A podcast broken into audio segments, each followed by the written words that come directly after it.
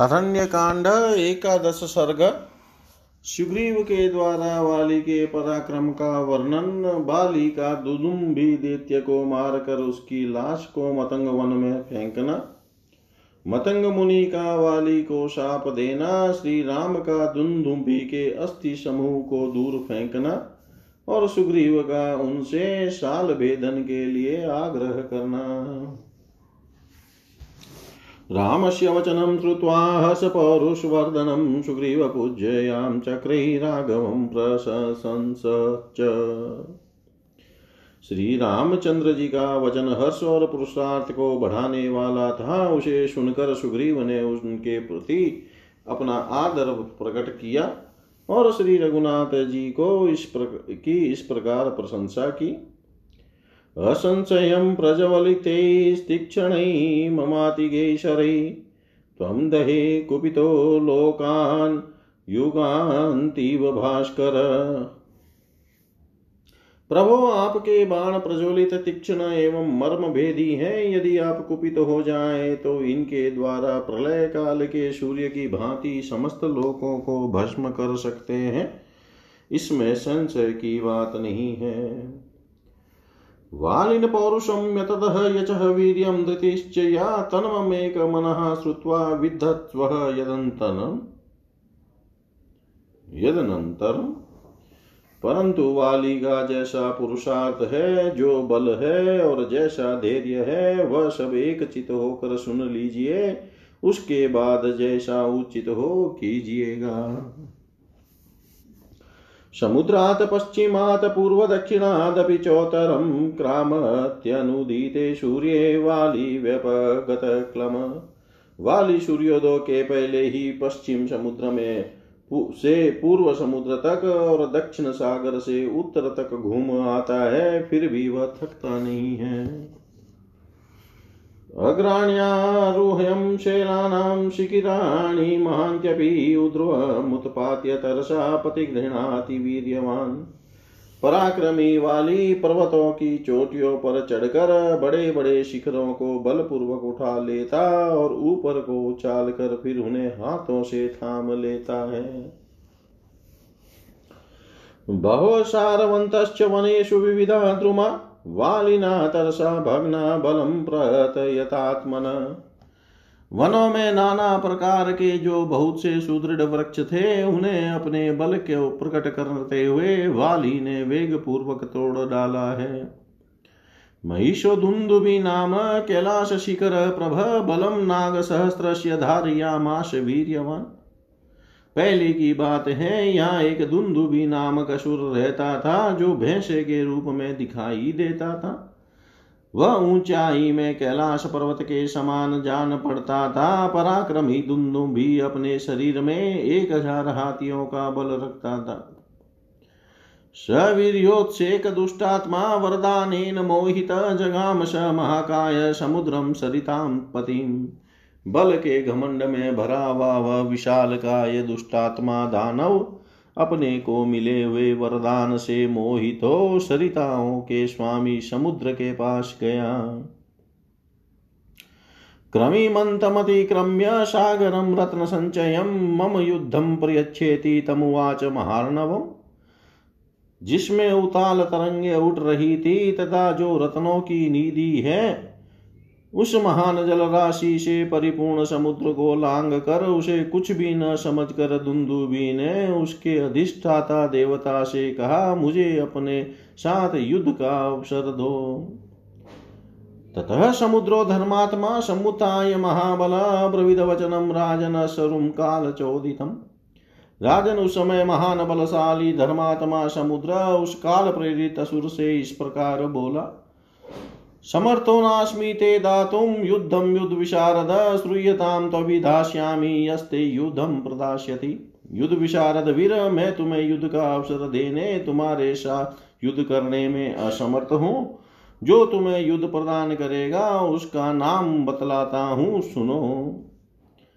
शैलराजो महारण्ये, तपस्वी शरण परम शरणं परं शङ्करस्वसुरो नाम्ना हिमवानीति विश्रुत महाप्रस्त्रवणोपेतो बहुकन्दर निर्जर स समर्थ समर्थस्त्वः प्रीतिमधुलां कर्तुमहरति विशाल वन में जो पर्वतों का राजा और भगवान शंकर का ससुर है तपस्वी जनों का सबसे बड़ा आश्रय और संसार में हिमवान से ना हिमवान नाम से विख्यात है।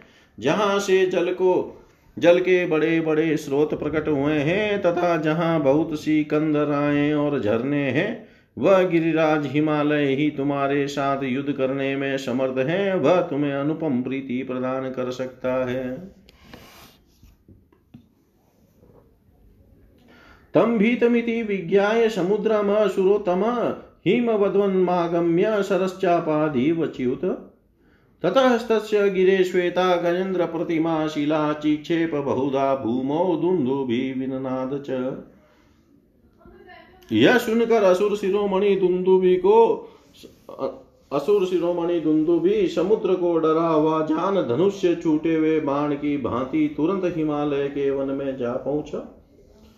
और उस पर्वत को, पर्वत की गजराजों के समान विशाल श्वेत शिलाओं को बारंबार भूमि पर फेंकने और गरजने लगा।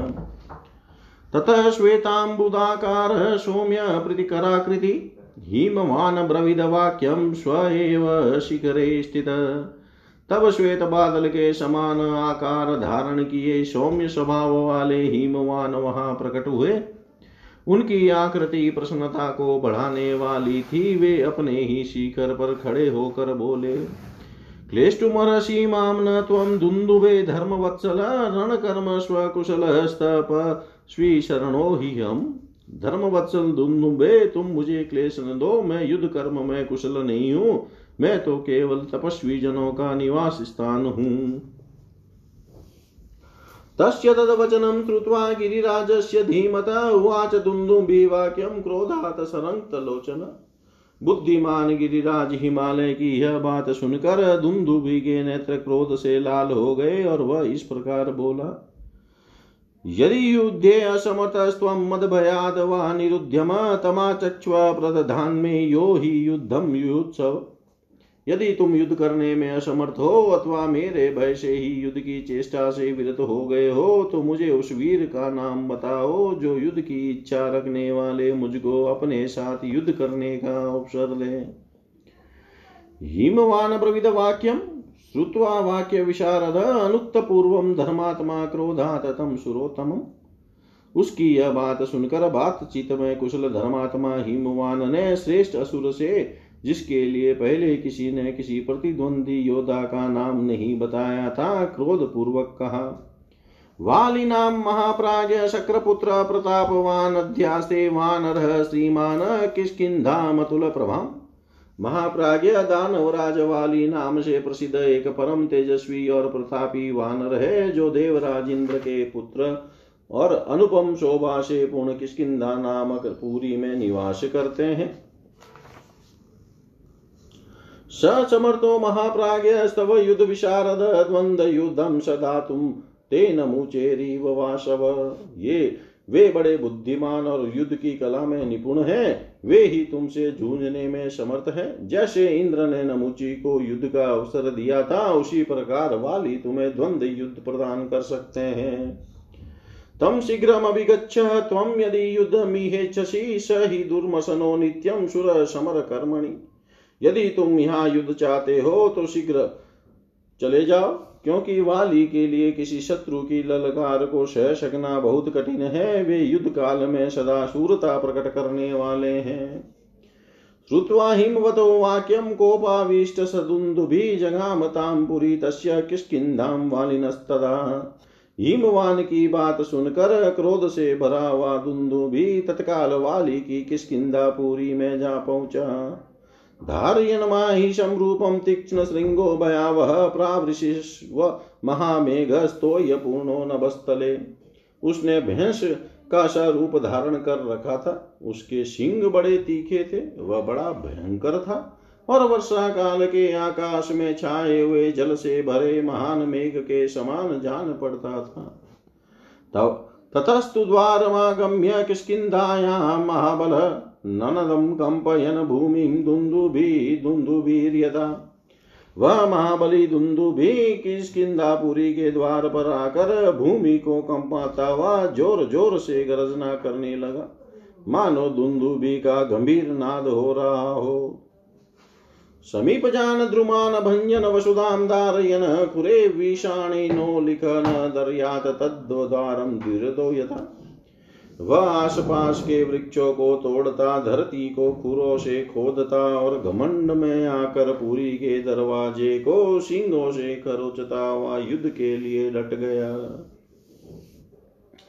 अन्तपुर्गतो वाली श्रुत्वा शब्दं ममर्शन निष्पपात सह स्त्रीभिस्ताराभिव चंद्रमा वाली उस समय अंतपुर में था, उस दानव की गर्जना सुनकर वह अमर्ष से भर गया।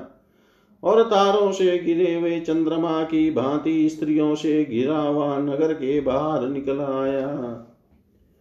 मीतम व्यक्ताक्षर पदम तमुवाच सदुन्दुभिम हरिणामीश्वरो वाली सर्वेशा वनचारिणाम समस्त वनचारी वानरों के राजा वाली ने वहाँ सुस्पष्ट अक्षरों तथा पदों से युक्त परिमित वाणी में उस दुंदुभी से कहा किमर्थम नगर द्वारमिदम रुद्वा विनर्दसे दुन्दुभे विदितो में असी रक्ष प्राणान महाबल।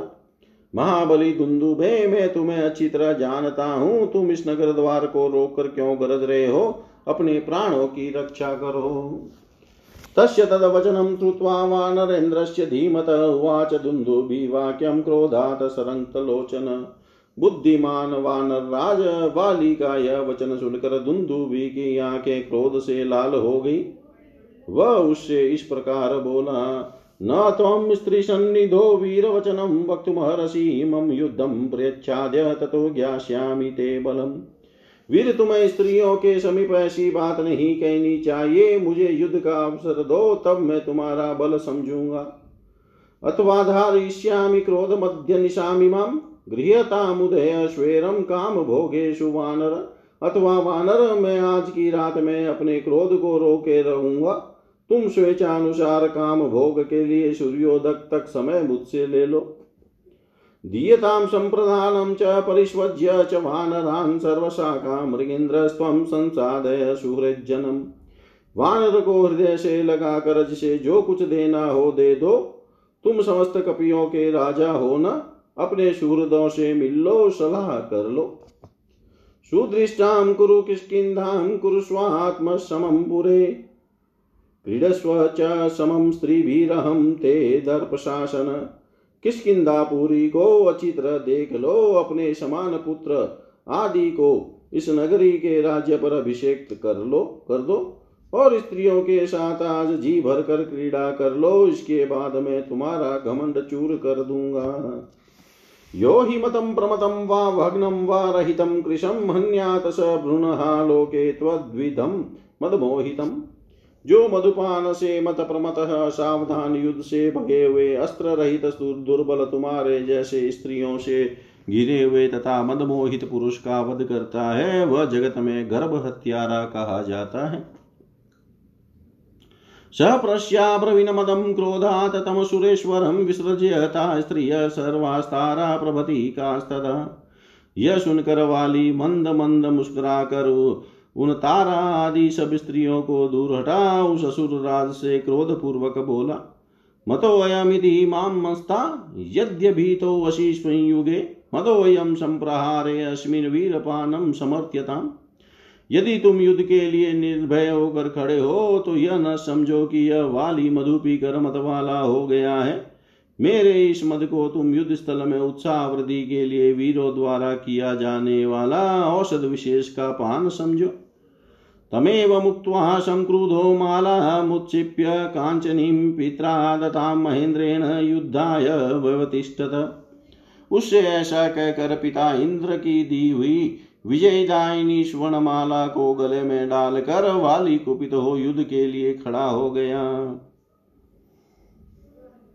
विषाण विषाणयो गृहीत्वा तं दुन्दुभिं गिरिसन्निभम् आविद्यतः तथा वाली विनधन कपि श्रेष्ठ वाली ने पर्वताकार धुंधुबी के दोनों सिंह पकड़कर उस समय गर्जना करते हुए उसे बारंबार घुमाया।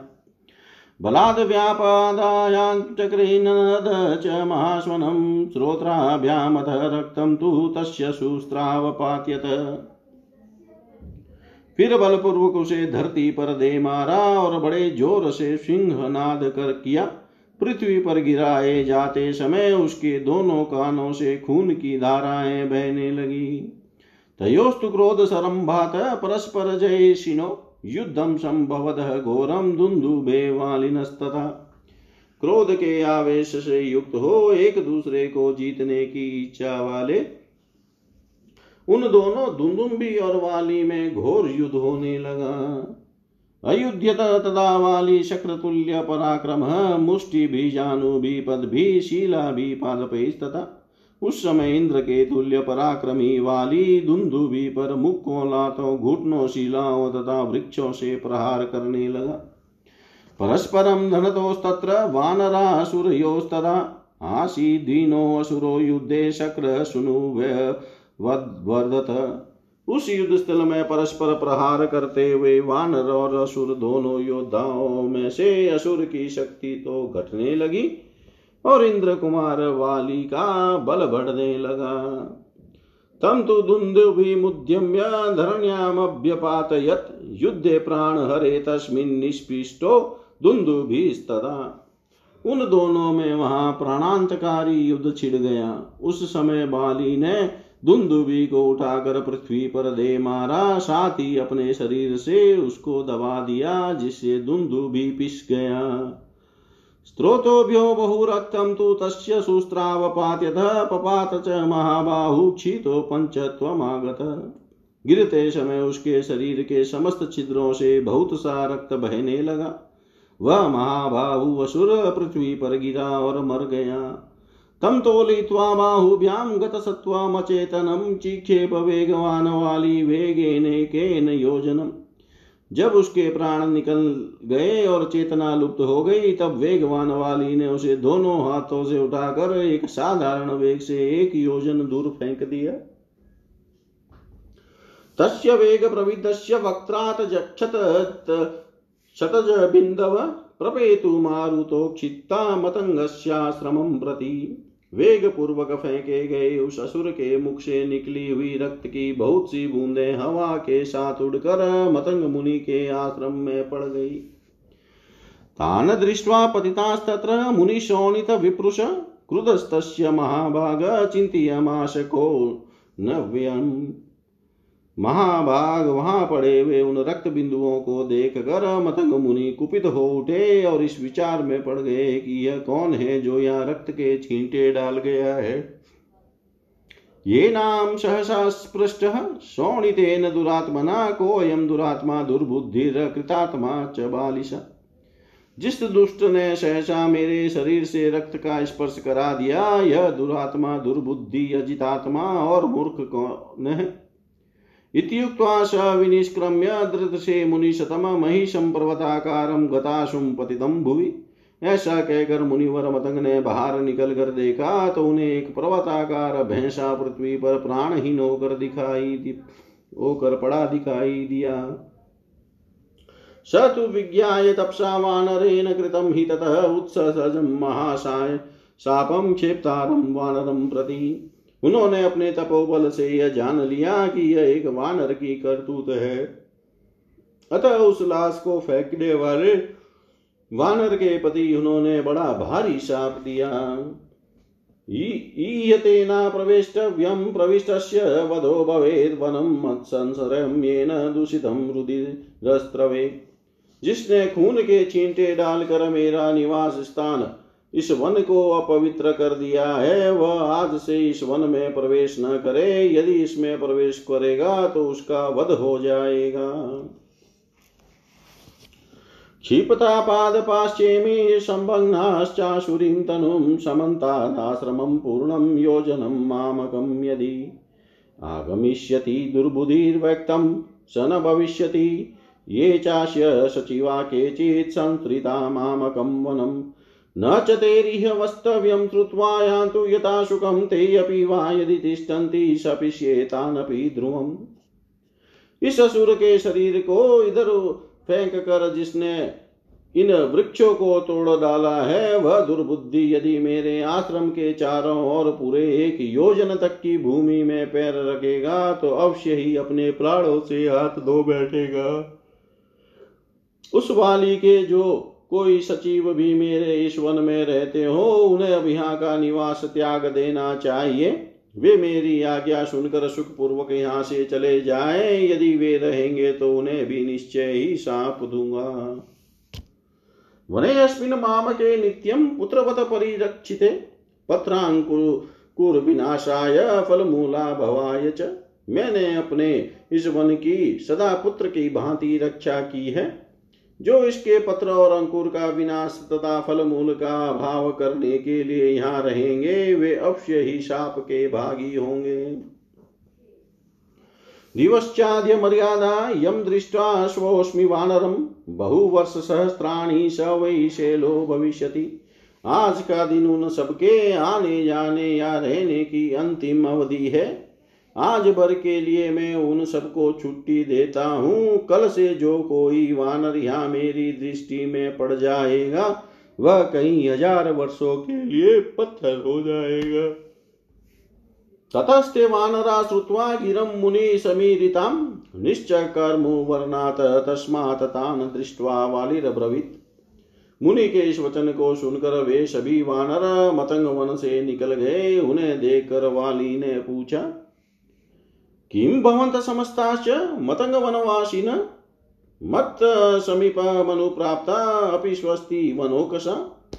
मतंग वन में निवास करने वाले आप सभी वानर मेरे पास क्यों चले आए? वनवासियों की कुशल तो है न? ततस्ते कारणम सर्वम तथा शापम च वालिन। संसु सुवानरा सर्वे वालिने हेम मालिने। तब उन सभी वानरों ने स्वर्णमालाधारी वाली से अपने आने का सब कारण बताया तथा जो वाली को साप हुआ था, उसे भी कह सुनाया। एतच्छ्रुत्वा तथा वाली वचनं वानरेरितं। समरसि समासाद याचते स्म कृतांजलि वानरों की कही हुई यह बात सुनकर वाली महर्षि मतंग के पास गया और हाथ जोड़कर क्षमा याचना करने लगा। महर्षि स्तमनादृत्य प्रविवेशाश्रमं प्रति भीतस्तु वाली विहुलतां गता।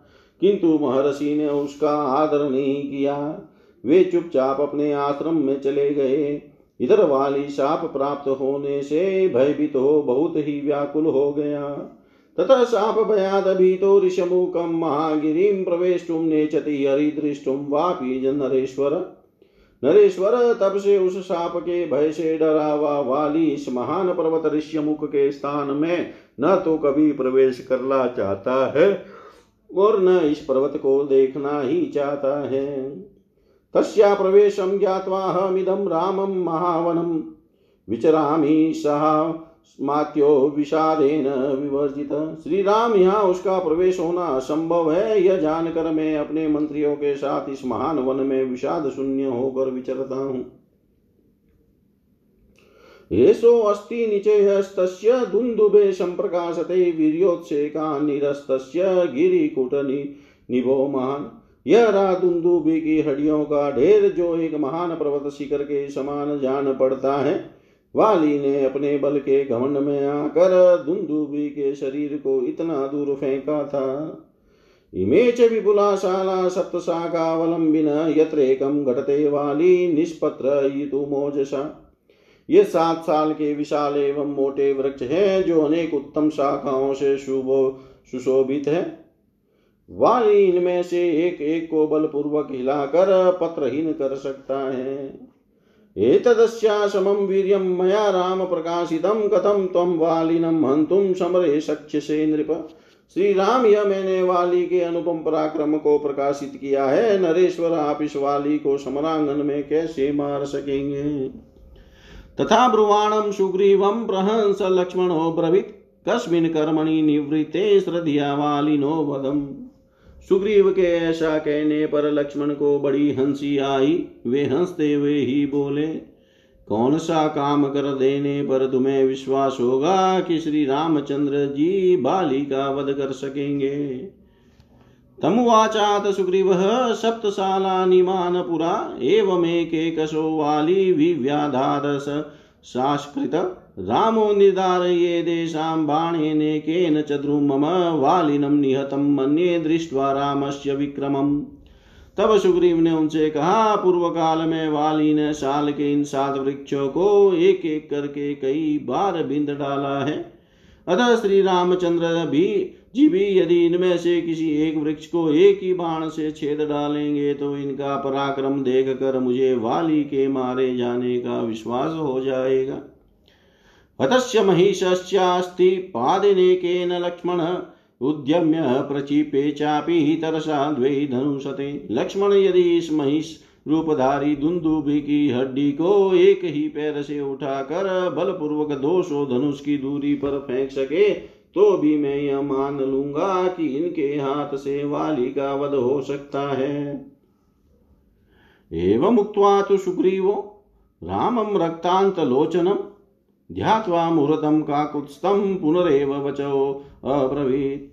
जिसके नेत्र प्रांत कुछ कुछ लाल थे, उन श्री राम ने ऐसा कहकर सुग्रीव दो घड़ी तक कुछ सोच विचार में पड़े रहे। इसके बाद वे ककुत कुलभूषण श्री राम से फिर बोले, सुरच सुरमानी च, प्रख्यात बल पौरुष, बलवान वानरो वाली संयुगेश्व पराजित। वाली सूर है और स्वयं भी उसे अपने शौर्य पर अभिमान है। इसके बल और पुरुषार्थ विख्यात है। वह बलवान वानर अब तक के युद्धों में कभी पराजित नहीं हुआ है। दृश्यन्ते चाश्य कर्माणि दुष्कराणि सुरेरपि यानि सञ्चित्यभीतोऽहं मृष्यमुखमुपाश्रित इसके ऐसे ऐसे कर्म देखे जाते हैं जो देवताओं के लिए दुष्कर है और जिनका चिंतन करके भयभीत हो मैंने इस ऋष्य मुख पर्वत की शरण ली है।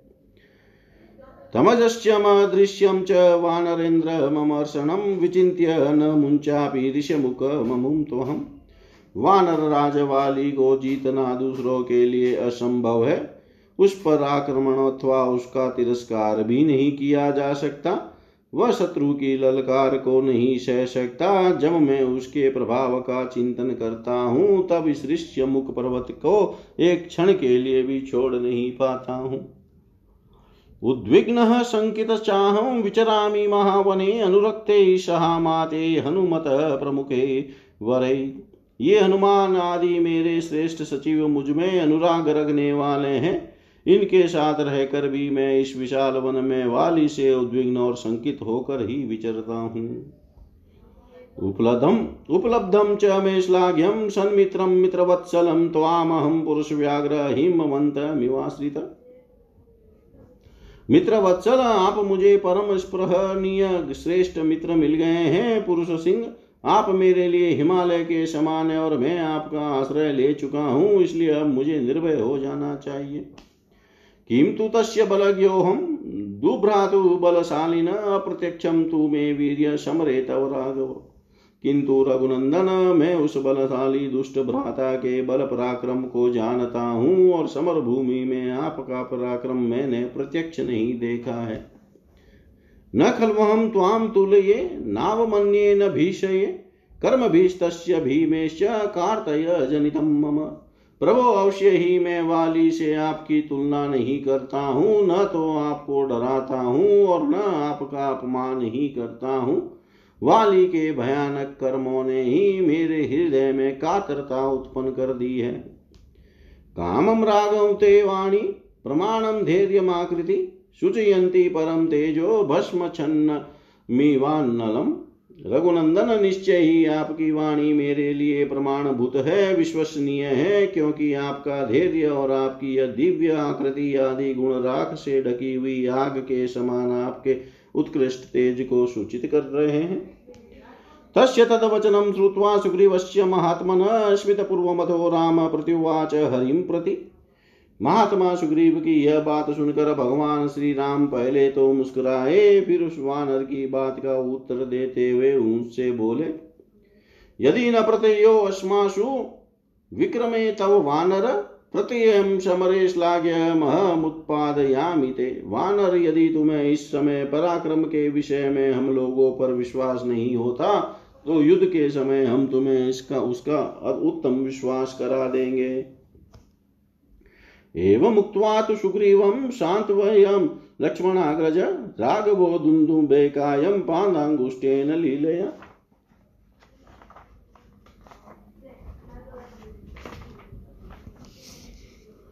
तोलयित्वा महाबाहु शिक्षेपदश योजनम् असुरस्य तनुं शुष्कां पादाङ्गुष्ठेन वीर्यवान्। ऐसा कहकर सुग्रीव को सांत्वना देते हुए लक्ष्मण के बड़े भाई महाबाहु बलवान श्री रघुनाथ जी ने खिलवाड़ में ही दुंदुबुई के शरीर को अपने पैर के अंगूठे से टांग लिया और उस असुर के, उस सूखे हुए कंकाल को पैर के अंगूठे से ही दस योजन दूर फेंक दिया। क्षिप्तम दृष्टवा ततः कायम सुग्रीव पुनरब्रवीत। लक्ष्मण श्याग्रतो राम, तपन्तमिव भास्करम हरिनामग्रतो वीरमिदं वचनमर्थवत।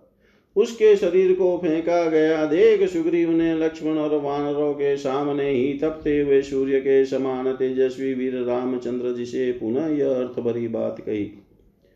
आद्र सम्मान से प्रत्यग्रह क्षिप्त काय पुरा सके परिश्रांतेन मतेन भ्रात्रा मे वालिना तदा।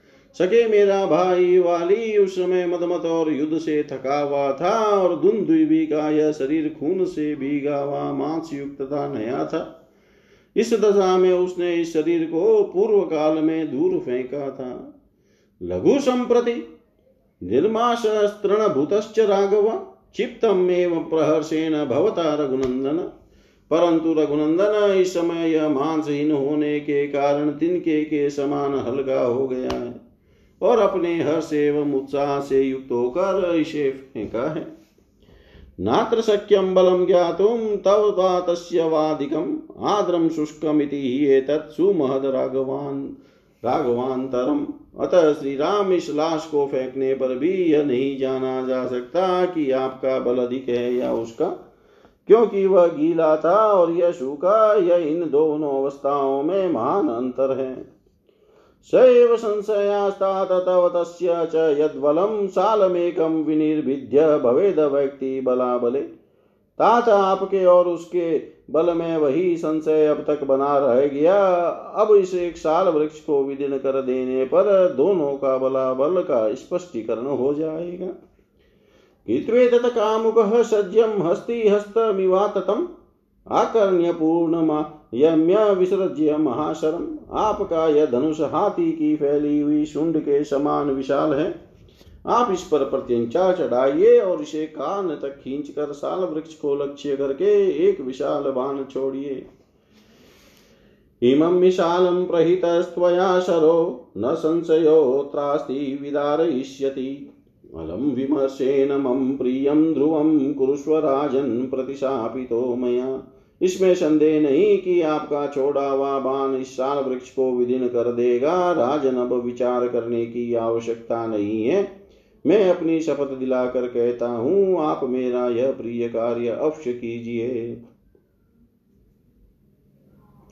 यथा ही तेजसु वर सदारिव यथा ही शेलो हिमवान महादृशु यथा चतुष्पाशु च केसरी वरस्तथा नाराणामसी विक्रमे वर जैसे संपूर्ण तेजो में सदा सूर्य देव ही श्रेष्ठ है, जैसे बड़े बड़े पर्वतों में गिरिराज हिमवान श्रेष्ठ है, और जैसे चौपायों में सिंह श्रेष्ठ है, उसी प्रकार पराक्रम के विषय में सब मनुष्यों में आप ही श्रेष्ठ हैं। इतिहास श्रीमद रामायणे, वाल्मीकि आदि काव्ये, किष्किंधा कांडे एकादश सर्ग, सर्वं श्रीशां सदाशिवाय अर्पणम् अस्तु। विष्णवे नमः। ॐ विष्णवे नमः। ॐ विष्णवे नमः। ॐ पूर्णमद पूर्णमिदं पूर्णात् पूर्णमुदच्यते।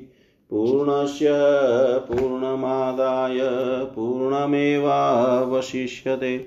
ॐ शान्ति शान्ति शान्ति।